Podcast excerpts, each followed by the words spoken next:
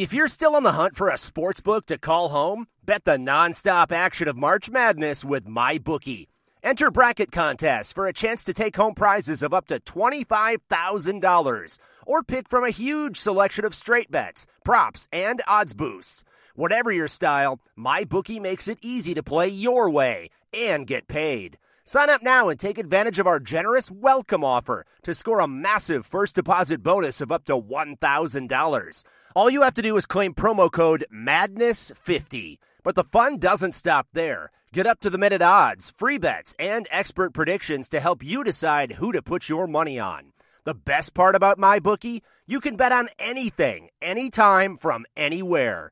Use promo code MADNESS50, that's MADNESS50, to secure your limited time welcome bonus today. All right, folks, welcome back to the latest Mountain West Wire football podcast. We're back in the Mountain Division, talking Colorado State.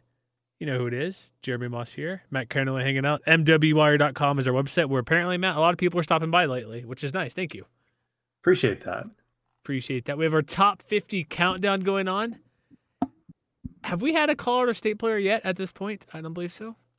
At this point, no. Um, perhaps it is worth noting again that I, if I remember correctly, I don't have the results in front of me. Maybe I should have.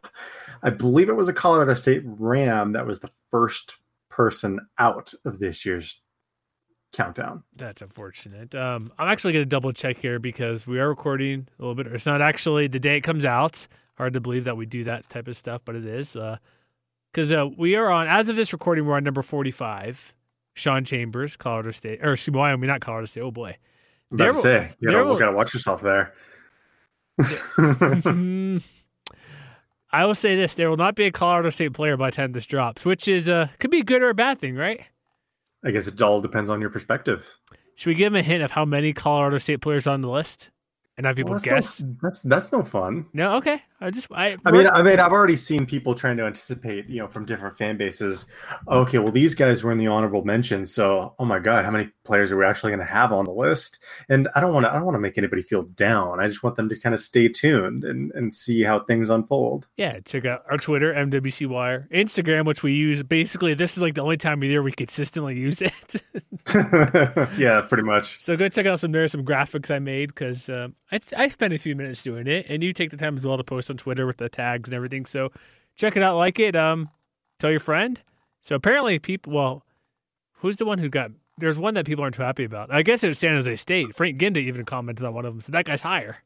Yeah. So Ethan Aguayo, I believe it was. If uh, Frank Ginda, the tackle machine, is not happy on our list, maybe we messed up. But hey, it happens, right? Yeah, it happens.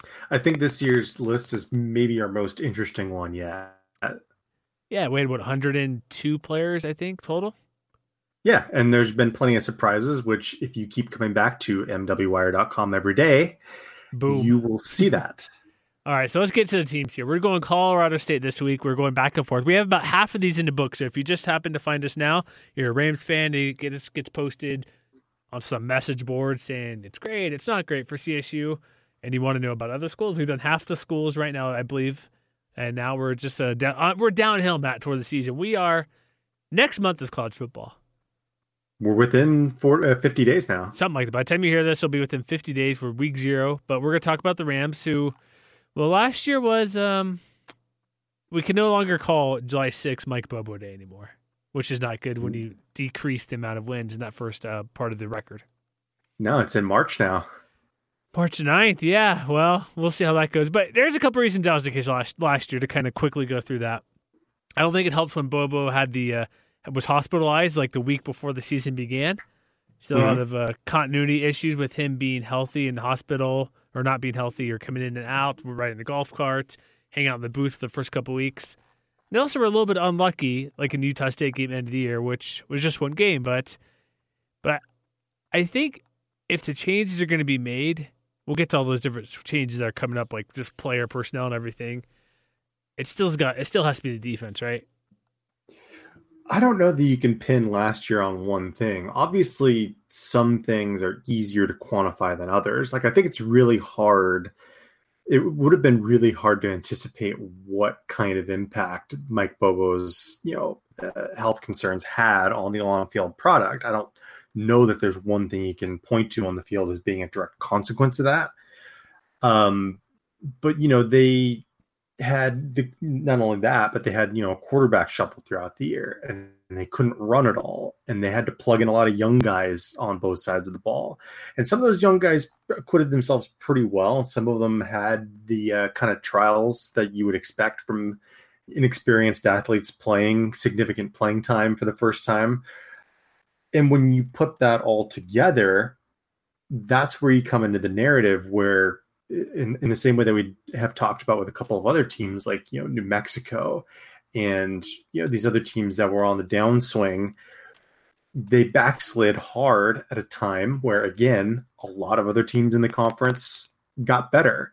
And so when you're thinking ahead to 2019 you know this time last year i was optimistic about their chances to kind of hang on to the gains that they'd made and perhaps even improve and there are some similarities between last year's team and this year's team. You know, on the on the negative side, they are they don't have that many starters coming back on either side of the ball. But you see the same kind of potential strengths as you would have seen in last year's team and potentially the same kinds of weaknesses. And so I think that this year is just about I mean, I, I hesitate to call it survival because it seems so uh, derivative or, or basic or something like that. But I really do think that in a lot of ways, Mike Bobo might be coaching for his job this year. I think he is because he's been okay. I commit jokingly seven and six his first three years, three and 9 mm-hmm. this past year. Which there's a couple things like a couple players left the roster, like the running backs wasn't as strong as it could be. He's made changes at the coordinator positions, and people expect him coming from what he did at Georgia to have a pretty good offense because that's what mm-hmm. Georgia did forever. And I know it's different being the Mountain West, but he's recruiting fairly well in that area, part of the country. A lot of guys are coming in, but a lot of it too is, I would say, like his quarterback indecisiveness of choosing a guy or pulling a guy too quickly has caused issues as well. Whether it be, I know there's been injuries involved the past little while, but like even last year, Collin Hill was getting more healthy. Let's put him in over KJ Carter Samuels. Let's put in this guy. The um in a fr- two years ago, they we figured it's like oh, it's a two two guy race. No, three guys could be starting that indecisiveness doesn't help either. And so that's part of it too. He's got to be more focused, I'd say, about picking players at position, specifically QB. But this year, where Collin Hill's the guy, and he should be fine. That position, I'm not worried about at all because he's a really good quarterback. But that's all of it too. But again, like I know you mentioned, it can't just be dependent on the defense, but defense has been brutal every year he's been in, on campus there, and so at some point that has to change and be pretty good overall because we what we've know about him quarterback play has been good once it's finally settled. Running game has mostly been pretty good. It's just been the defense; they can't stop anybody, and so those are a couple of things. Seems like a lot, but I think he is coaching for kind of not for necessarily his job, but it's a it's a concern of him wanting to be not wanting to, but if he's going to be around maybe next year. I think he will most likely will be unless it's like another disastrous year. But the way it's been going, it's like I don't have extreme confidence this team's going to be really good this year. Yeah, and I mean, and another thing that we didn't really mention, especially on defense, you know, there were a couple of there were at least a couple of significant injuries that really bit into the depth of the defense. Which, as we mentioned, they were starting a lot of young guys, and if you're looking for upside, those young guys have experience under their belt now. They're stepping into more prominent roles, or in some cases, you know, staying within more prominent roles.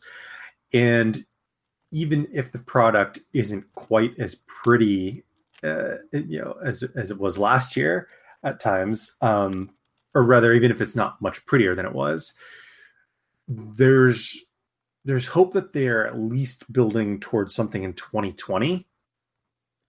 But again, the big question will is: this might be a do or die situation for the current staff. I think it could be. Um, it could be. I'm not sure that it is 100%.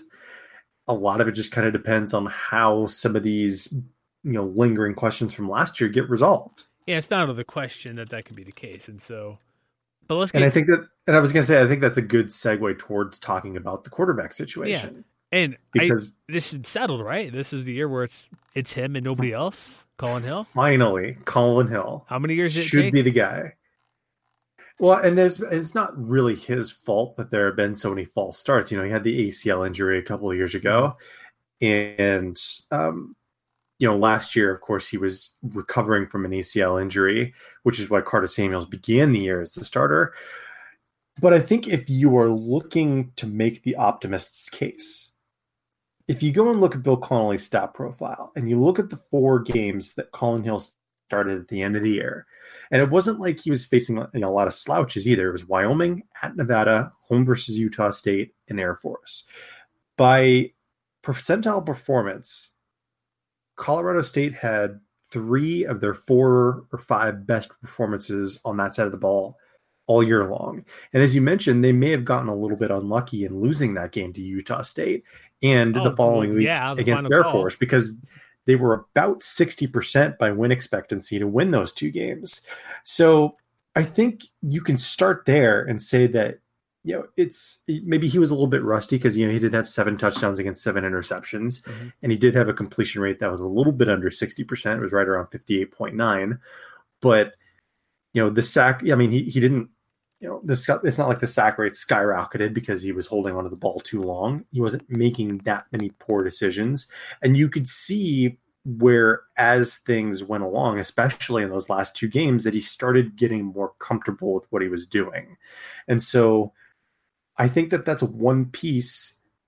That's what I'm saying. You know, if you're looking for a way forward or a way back up the, the Mountain Division standings, if he can build upon that small sample, I think that that's something that Colorado State fans can look forward to. I think you're right because I I pulled up just now the uh, quarterback rankings I did post spring, and I'm hopefully we'll do this every week during the season despite not much being around him, we got Warren Jackson. We'll get to an Auburn transfer as well. We'll talk about at wide receiver.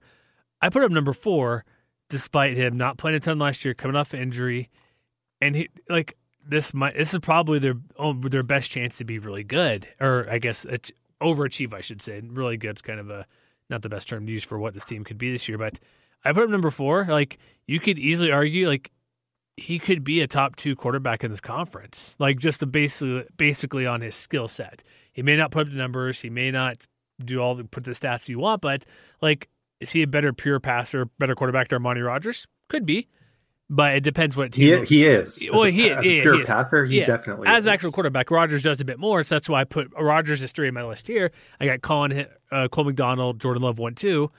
Like it might be tough to break the break into that one or two spot, but like as for just a quarterback and what quarterback is, he's probably the third best actually like passing quarterback in the conference. Mm-hmm. And so that's pretty good there to start with. And it just depends like if he can be protected, can he who's gonna run the ball for like who's gonna take the ball and carry it, who's gonna catch. Is Warren Jackson gonna be what Preston Williams was last year or better? Or Rashard Higgins and you know I mean those type of guys. They have the receiving group is ridiculous for them to not be as good as they have been and that's one of those similarities that I referred to in the intro, where you know, yes, they're losing Preston Williams, and yes, they're losing Olabisi Johnson. That's nearly 250 targets that they're going to have to replace.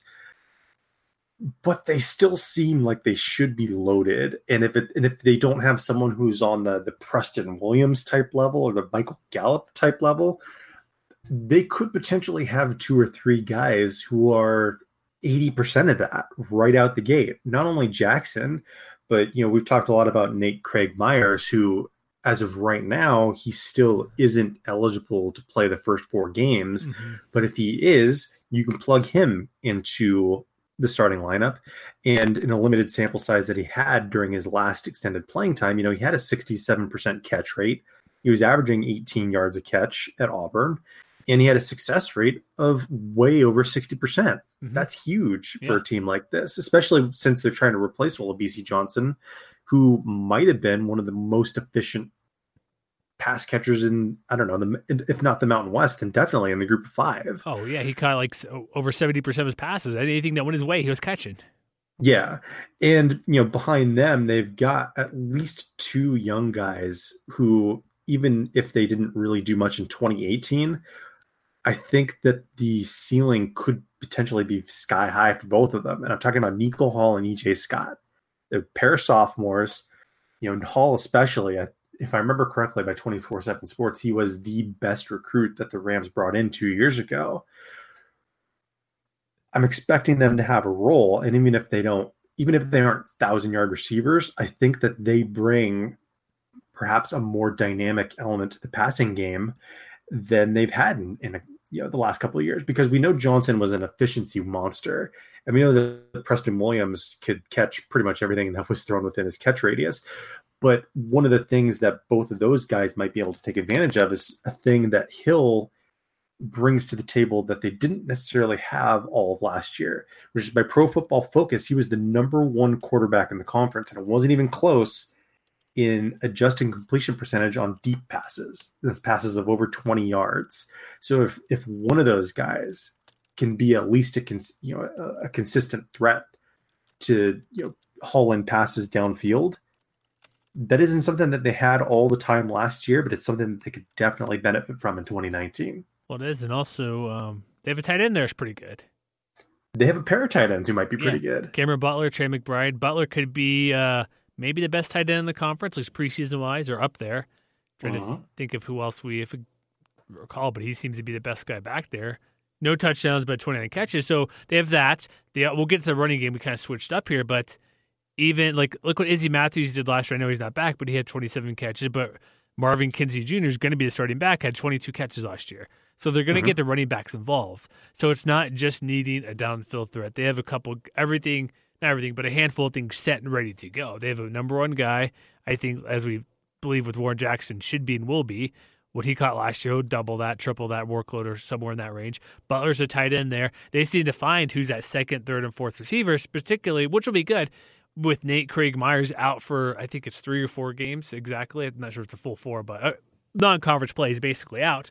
He's gone, not able to play. But you mentioned the other two guys, Hall and Scott. Maybe even somebody else could step up. And then when they bring in Craig Myers, like, oh, you get this shot of the arm in league play to a guy who has basically more than off-season plus games to see what's going on. And overall, it's going to be good for them. So I think the unit could be good. There's still a couple spots we're not quite sure on, but it's going to be fine. It's it could be. It may not be what it was last year or the year before because it's a lot of talent you're losing, but it's going to be pretty good with Hill being a great quarterback passing this is the one area they'll be one of the better ones to conference, I think. Which is weird because we look at their win totals, like they're like three and a half, which seems low. Because if we go to the running game, as we'll move right there now, Kinsey Jr.'s back there. He's really he's a really good runner. I know they lost uh who is it um Bodie Johnson just kind of left the team late last year during the season, I believe, but Kinsey's gonna be I don't know. Well, I should say really good. He only 256 yards. He was good the year before. They loved him. He has potential, but I think it'll be okay. It's still going to be work in progress like last year, which vastly underachieved. So if it's better than last year a little bit, combine that with what the receiving group can do and the quarterback play, this offense actually might be one of the top half in the conference. And see, as of right now, I feel like I'm a little more pessimistic about the running game because it doesn't really matter how you slice it. The guys that they're bringing back last year just weren't that good. Correct and, and, and I'm talking primarily about Kinsey and Marcus McElroy, um, the latter of whom was listed at the top of the post uh, spring depth chart. Yeah, because averaging four, 4.2 yards a carry is really nothing to write home about. But maybe more importantly, if you look at the more advanced numbers, like opportunity rate, for instance, you know, how often are they helping the offensive line do their job and getting past five yards? You know, they were you know, Kinsey was a shade above 40%. McElroy was a shade below 40%. So it wasn't great by any stretch. And by success rate, which is just, you know, uh, 50% of the yards you need on first down, 70% on second, 100% on either third or fourth. Kinsey was only 35% and McElroy was only 29%. Hmm. They have to get better in that regard because they were 118th by rushing S&P plus last year. And you want to say that simple regression to the mean is going to be responsible for some kind of rebound. And and like I said, it's one of those things where some of it falls on the runners themselves and some of it maybe falls on the offensive line, which we'll get to in a minute.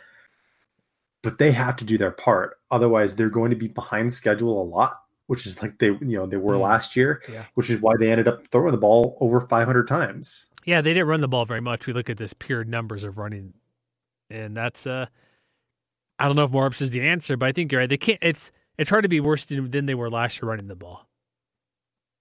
Yeah, I mean, because and maybe this is a, a good segue to talking about the offensive line because there were a couple of things that were okay about the line last year. You know, if you look, for instance, they didn't really get pushed backwards last year. Um, you know, I mentioned the above average sack rate, which was 35th in the country. I think it was right around six percent. Um, and they were also 44th in stuff rate, which means that they weren't really giving up a lot of TFLs either. But now they're also replacing three guys yeah. on last year's line. And while they do have a couple of solid pieces coming back in Barry Wesley and um, who's the other guy I'm thinking of? Jeff uh, Taylor. Uh, Jeff Taylor, yeah. Double digit so they've, starts. They've got at least a couple of solid pieces there, but they're expecting a lot from at least a few new and in some cases young players stepping in, like Ches Jackson, redshirt freshman listed at the top of the depth chart. You know, he's slotting in at right guard. Keith Williams, who's a JUCO transfer, he's at right tackle. And then they have Scott Brooks, um, who's uh, coming in at center. You know, he's a junior. He's had some time in the system. You know, said and and TJ Storment, who is, I believe, scheduled to be a left tackle. So I mean, they've got JUCO guys. They've got at least one young guy, and they really just have to hope that all those pieces come together. Can be a little bit better than they were last year because by a lot of measures they struggled. Yeah, and replacing like I said, new guys, whether it's JUCO guys or highly talented freshmen, it's gonna be it's gonna not gonna be easy going going early on. And when they open up against Colorado, that's not gonna be uh, ideal. And yeah. maybe those guys are talented enough. The redshirt guys, like they have some highly recruited guys back there who didn't play last year, or I guess the new rule they played a little bit, but redshirt guys, it's it's still three new guys in the offensive line. And yeah. when your two returning guys are guards, it's like I've said a couple times, not that guard's an easy position, but it's the easiest position to find guys in there. And so yeah, you got those positions locked down, but you want the tackle spot, center spot, those are important ones. Like losing Colby Meeks, those type of guys, that's a pretty big deal. Well, and they also have to hope for health on the offensive line too, because the guys who are potentially stepping into you know niche roles or rotation roles behind them, and I'm talking about guys like Alex Azuzensis or excuse me, Azus Senis you know, he's a freshman. Joctavius Phillips is a sophomore. Florian McCann's a freshman. They've got freshmen and sophomores behind these guys who are the presumed starters for right now. And if one or two of those guys get hurt, you know, for as good as Collin Hill was at avoiding sacks last year, and, and the unit as a whole was good at, you know, not allowing sacks, that is a situation that could get ugly in a hurry if things don't break their way. If if they get hit hard by injury luck. Well, Yeah, that's the big. This is the biggest concern, right, for the offensive line for both of us. I'm assuming, or for the offense, I should say, is this line. And, well, I would. I mean, I would say it's in tandem the line and the running game. I don't know if you can yeah, separate one from the other. Completely. That's true. Yeah, because if the line does well, running game should do well, even though it may not be talent may not be.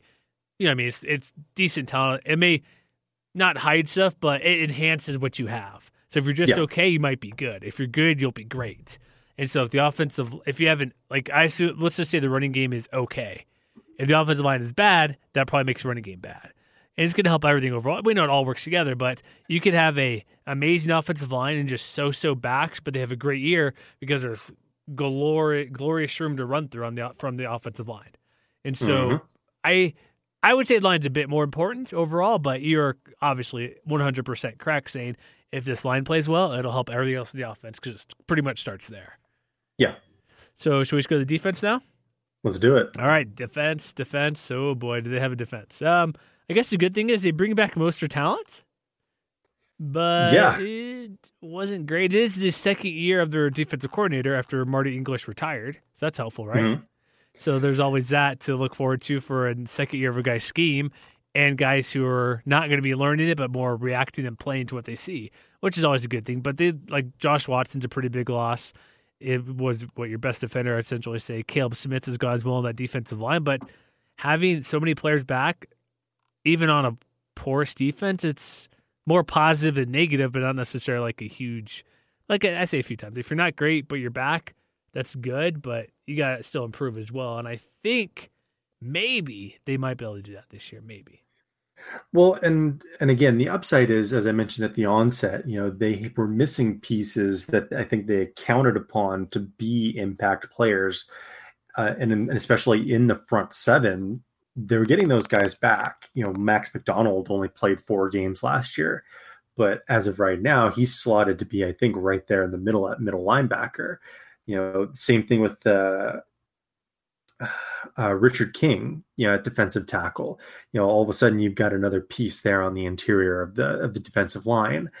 So, and and of course they did bring in a, a transfer from Arizona State and Jalen Bates as well, and another transfer from Troy. I'm trying to remember his name. I looked it up earlier, and then of course I I lost it. Uh, I want to say it's like Tron Folsom.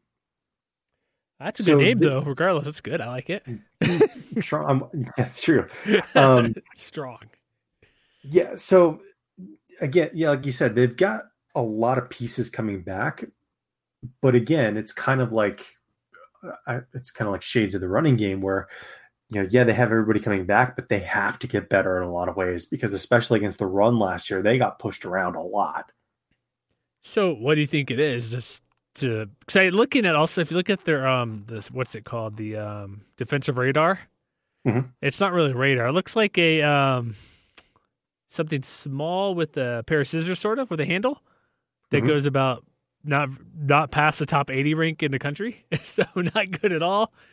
They yeah, I'm, the guy's back. Like you mentioned, a running attack. That's obviously a big deal to stop. But like at some point, if you guys are at this level, FBS level, I should say, you can't be this bad. I no, guess. I guess get, like guys who are coming back, like go through like there's transfers, like you mentioned, guys who were injured last year. I mentioned like they have all these guys back who played and played plenty of games.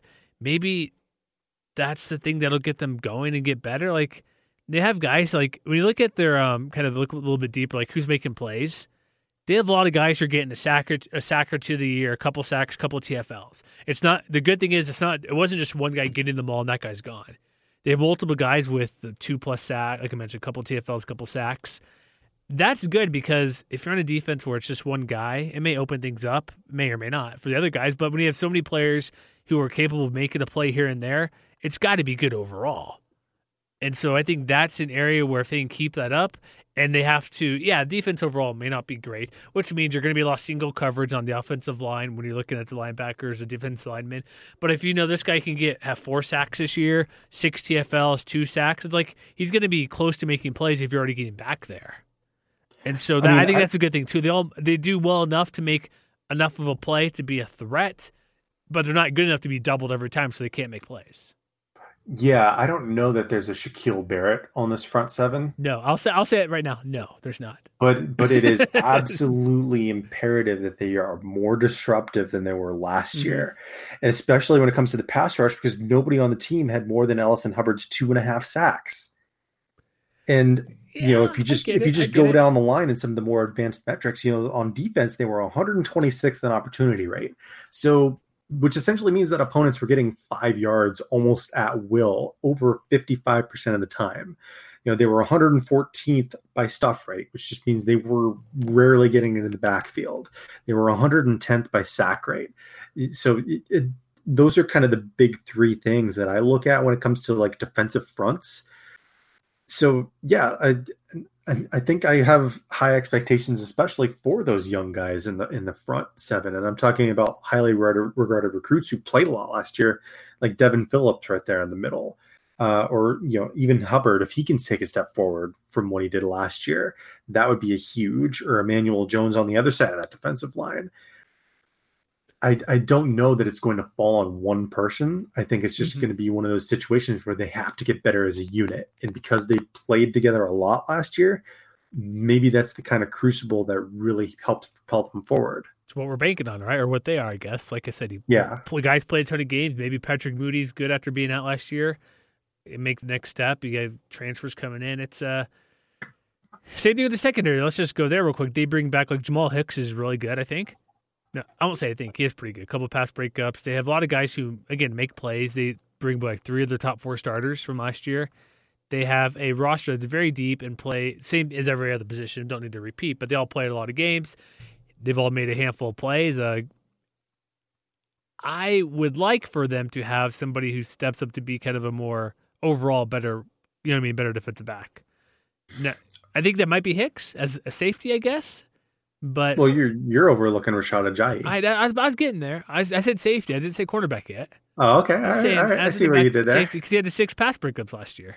That's true. And they need one or two guys. I don't care who it is. Probably Ajayi's the most like most likely candidate, but you want to see more pass breakups, a few more, another interception or two, just a little bit something. Maybe uh, sacks. I don't care about TFLs. I don't really care about for your secondary. Um, you don't need to lead the team in tackles, which is not good either. But it's just um, they overall they did a good job of breaking up passes, but I think they need like a standout guy because how, past couple years, how many times have we said the secondary is just awful and teams will throw like crazy against them?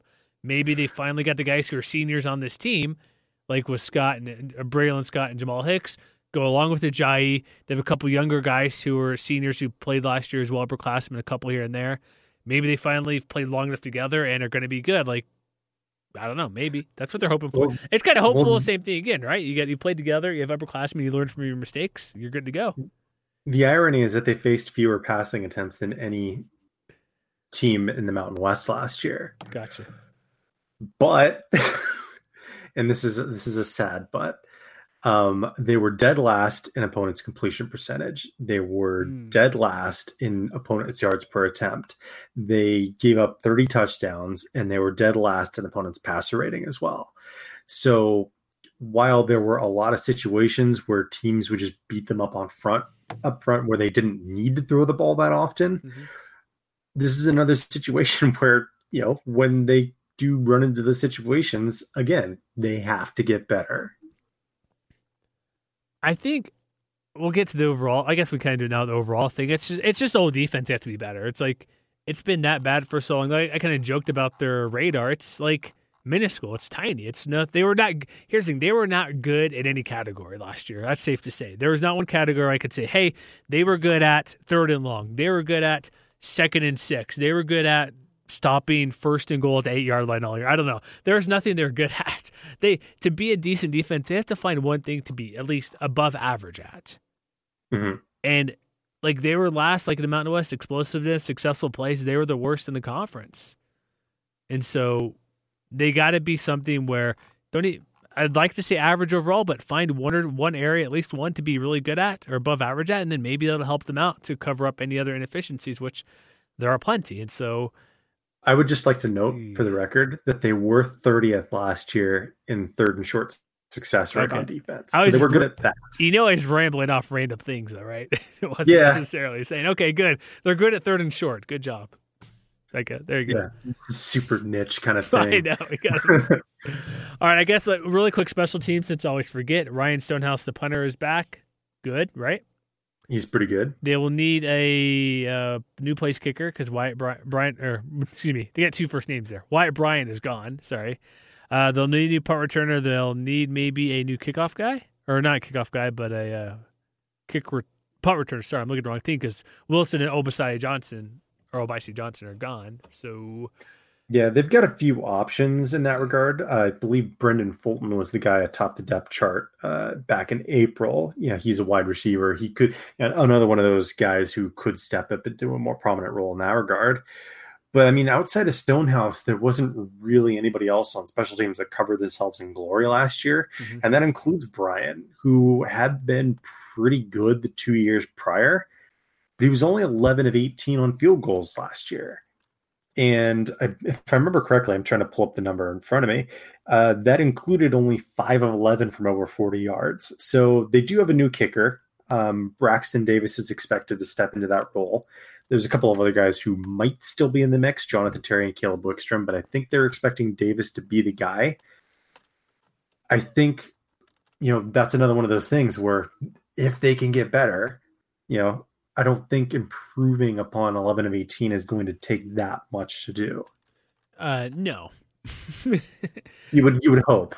I guess that's where yeah, you hope that's the case that they're going to be better in that in some aspect like that. So, is it time for scheduling? I guess. I think so. I will take a uh, quick timeout to, um, yeah, just get ready for it. Schedule, schedule, schedule. All right, so here's the deal that we talked about schedules, Matt. You know how it is. We're not going to go super in depth on all these games, non conference games, a little bit more than conference games. But here's the deal start. They do the Rocky uh, Mountain Showdown, Denver, Colorado. What's the stadium called? Is it still? Is it just Mile High forever? Is that all you care about? Is it, I think technically it's Sports Authority Field at Mile High, And but it's who's who's keeping track anymore? and soon to be Sports Sports Authority Field at Mile High, played on Pat Bowlen Field.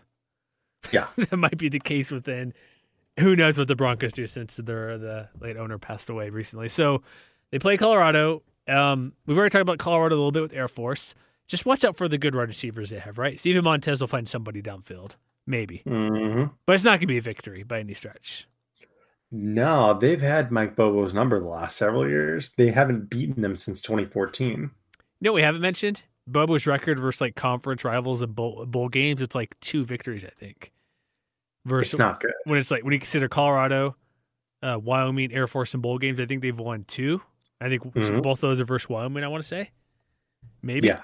Uh, they they're just not good against teams. They um, not that they should be, but teams, uh, rival teams, in-state teams, local teams, uh, bowl teams.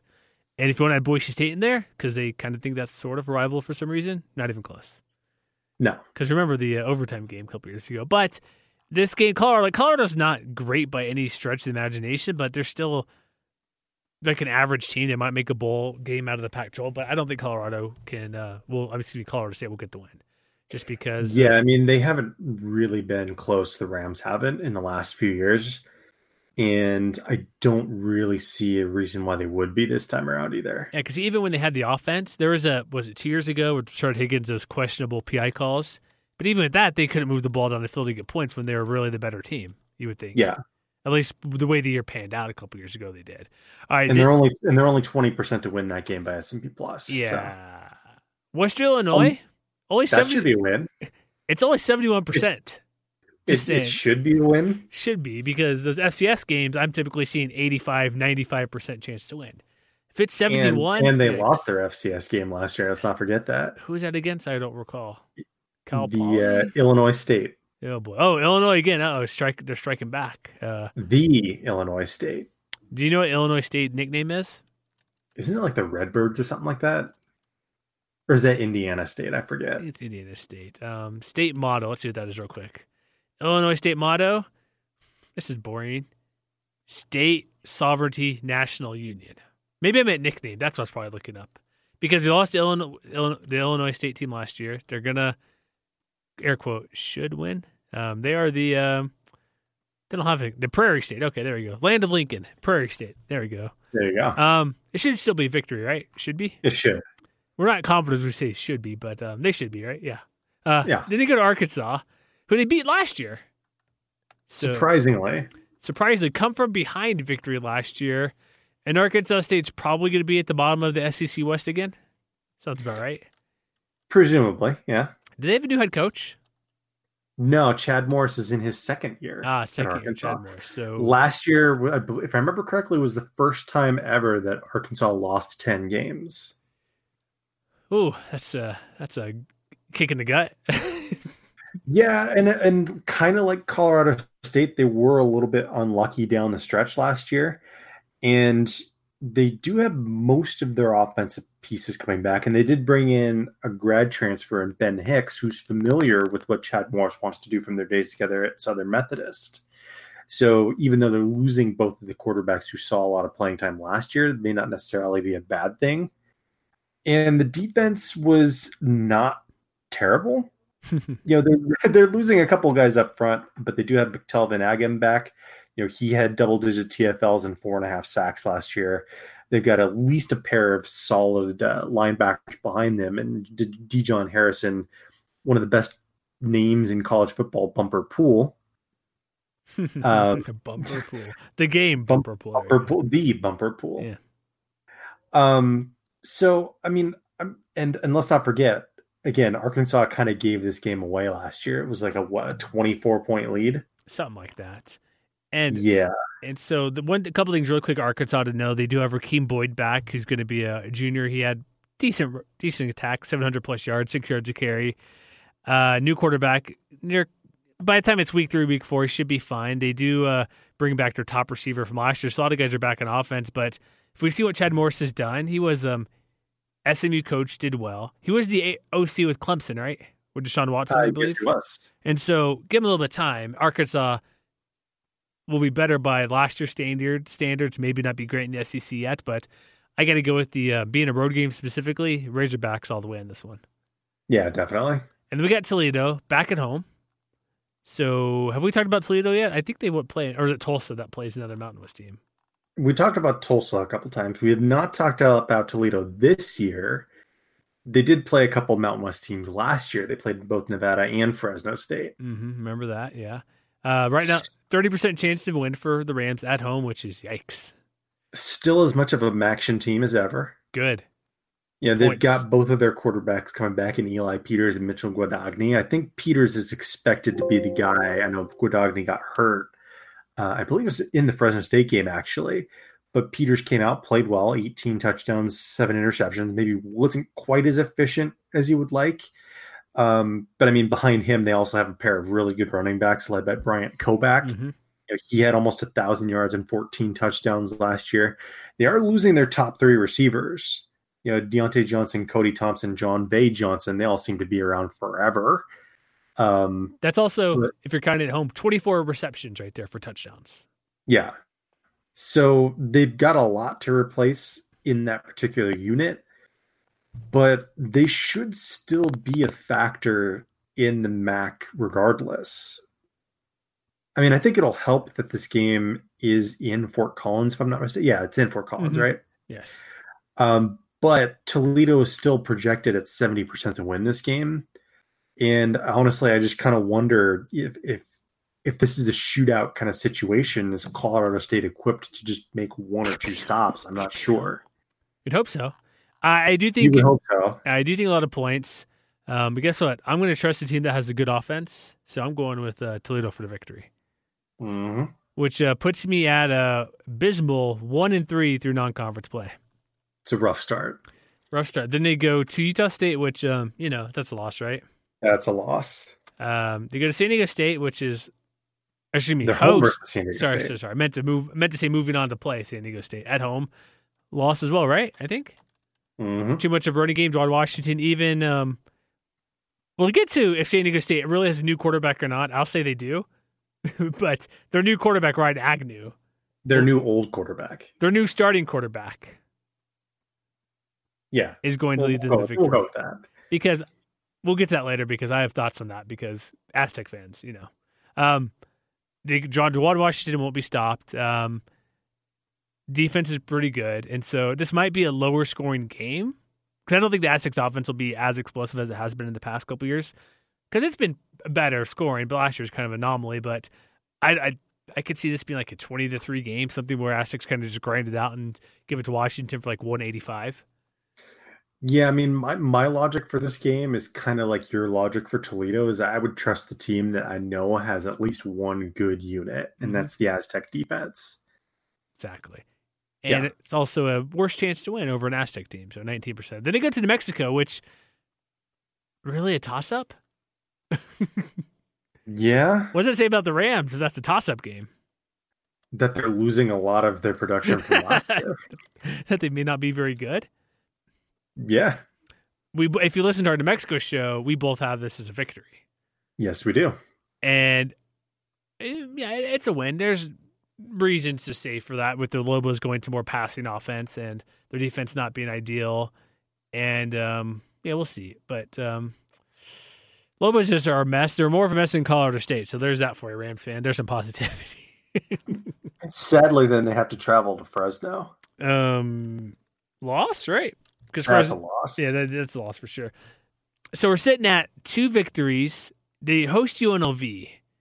This could be intriguing because UNLV is kind of a team where they could be good or not good. And I'm kind of surprised that they're almost this is almost a coin flip as well. Is this a loser loses their job situation? Ooh. We have not done our Rebel podcast yet. Um because I think that it might be. You mean get fired on the spot for whoever loses? Well, well not on the spot, but it mean puts them that much closer to the brink. Uh, good chance. I'm going to pull up UNLV's schedule really quick here just to confer or see. The reason I mentioned it's also kind of like a, uh, what UNLV can do. It's not just if they get injuries, but we've seen in the past couple years where they lose, specifically the uh, was it Wofford they lost to What was the team? The FCS team? Howard. Howard. Howard. Whatever. They're all the same, right? Sorry, Howard. Disrespect. Apologies there. But the, we've seen them play pretty good and not good against certain teams. And so it's kind of like, well, who's going to show up? Um, look at the schedule really quick for UNLV. Could it be? Um, they got Northwestern. Okay. Arkansas State, not too bad. Um, they go to Vanderbilt. They go to Fresno. They go to uh, Nevada. Um, I'll give it a 60% chance the loser of this game that coach is fired at the end of the year. Not 60% chance the coach is getting fired, but the Mhm. loser of this game, their odds increase of them getting the can. No, I, I gotcha. I'm not I saying mean, like, I think that this might be a good time to to bring up the point that you know a lot of Colorado State's rebound is going to depend on winning these winnable games at home because that was one of the things that really turned against them last year was the fact that they had a losing record in Fort Collins for the first time since 2011 and that was the last time they went 3 and 9. So I have this one as a Colorado State win. And you know, like I said, if they're looking to claw their way back toward bowl eligibility, this is the kind of game that they have to win, even if it's labeled as a toss-up or or, or close to that by SP plus. Oh yeah, exactly. They um, I have a victory as well, but it's funny because I'm looking up the win. I did the win totals there over from FanDuel recently. I meant to bring these up again as we're talking about this stuff. The Rams were put. I ranked them by my confidence of like who would get over under. Mhm. I put the Rams at middle of the pack, three and a half. I said the over, so I had to pick more than th- four victories here, which I only have uh, three games left. And seeing who they play, maybe that wasn't the best choice I made. Whoops. because they go to, or no, excuse me, they move on to host Air Force after bye week. That's a loss. That's a loss. Yeah, definitely. I guess I'm gonna because we look at the S and P Plus type of stuff, like their projected victory. It is. Is it odd that Air Force is more winnable than Wyoming? Uh, I mean, I guess some of it might come down to the home versus road game, Obviously. Um, but also we're both kind of feeling Air Force, and if you want to know why, go back and listen to our Falcons podcast. So, with or without I mean, to Fagan, me, it's not really a surprise. No, not surprised at all. That's the case. Um, at Wyoming, I, I okay. Here's the. This is my official prediction. The other thing, it's just an article I wrote. So they're losing to Wyoming and Air Force that works for me. and mean, I have Boise State as well. Yeah, yeah, and Boise. So back to back three and nine seasons for me. Is that what you have as well? I think we have the exact same games. I have Western Illinois at New Mexico and UNLV as a victory. Yeah, kind of boring, but uh, They're a boring team, about right? Three and nine, two and six in conference. Is Bobo gone after this? I don't know, man. I mean, I think I think a lot of it is going to depend a little more on just the the record. I think if they can at least show that they're more competitive in the the games that might be more winnable, you know, even if they aren't quite on the same level as as a Boise State or an Air Force or a Utah State, if they can at least put together like close losses, home versus Toledo, home versus San Diego State, you know, again, as I mentioned early on, you know, they've got enough pieces coming back that might make 2020 really interesting. But they can't just like have no shows in in several games throughout the year. Like they can't get blown out in these um, these games that theoretically could be a little more even. True. Theoretically is a keyword I heard there. Yeah, I I don't know. I know. Is he gonna be the nice guy because he turned down the bonus last year? Was like, oh, sure, he turned down that hundred thousand pay raise. Is he good? Is he fine? Is that a good reason to keep him? I think if I mean, if I remember correctly, the buyout after this year is still like three and a half million dollars. So that's that's another thing to consider as well. yeah, that's a uh, that's a concern for these. Uh, that's kind of why Bob Davies still around, right? Hmm Where the uh, I'm gonna actually check that right now so we can get that correct here because I remember it is pretty high. Let me just take a quick look at Bobo's salary. He's current his current buyout. Oh boy, you might be wrong on this one. It might be higher. That's what I'm saying. I think it was after this season. As of four one nineteen, eight million dollars. So I'm assuming that's going forward, right? From until next April, it'll drop. That's pricey. So as of right now, I'm not sure exactly how it breaks down. Let me see if we can figure out a bit more here on the fly. He um oh here we go. I got it right here. Uh, Max oh Max's bonus and stuff. Shoot. Um oh this is all prior coaches. Never mind. So I guess if that's if I'm reading that correctly, That bonus is Okay, I found the answer. okay. This and I want to credit Kelly Lyell for this because he answered it in a, a mailbag that he had. Um, the buyout between now and December 31st is five and a half million dollars. Oh boy, After that, it drops to three million. he's coached in 2020. Like I said, I think it just depends on you know, even if they don't necessarily take a step forward in the win column. You mm-hmm. know, does Collin Hill establish himself as the guy and acquit himself well? Does the running game rebound? Does the defense have any kind of life at all? I think you know they just can't fall victim to those same kinds of problems that plagued them last year. Yeah, it's mm. And I- and I think that you know, as we've talked about with other teams, I think the range for I think that bowl getting to six and six, getting to a bowl is not an impossibility for this team. If things come together and you know if they go move from abysmal on defense to below average and if the running game does the same thing i think the passing game is still good enough with the pieces that are coming back that they could win some of those home games that we have pegged as losses right now. Maybe not at boise state but they should they could give san diego state a run for their money. They could challenge toledo. They could you know maybe even challenge air force at home or something like that.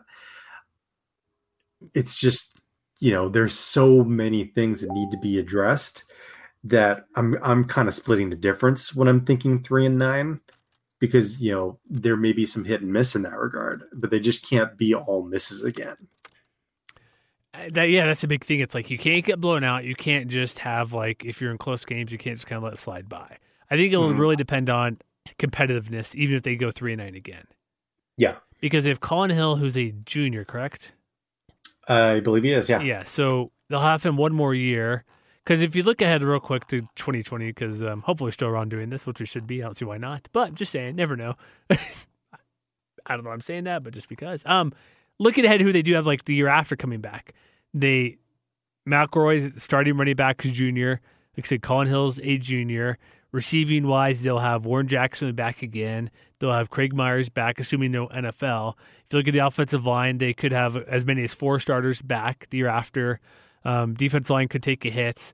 Um, linebacker could be most of starters back, and secondary take a hit next year. So if they look at who they're coming back, if they're close, it might be besides the money reason. I think he's back no matter what. But if you're looking at a football reason why, if they're competitive, what they're doing, and most of the guys I mentioned on offense should be back if there's no NFL draft declarations or any transfer or any weirdness that can happen. 2020 might be the year we're looking at bowl game or bust, regardless of that buyout. Well, and even despite all of that, another thing that I think is bears mentioning is that he's continued to recruit extremely well. Show it though. Get, bring it. Bring the on-field success. Come on. Exactly. And that, you know, at some point you've got to turn that recruiting into development, and those development has to turn into wins. So, do you think they're three and nine? Like, if we say both three and nine, do you think it's a better three and nine? I think so. I think it could be.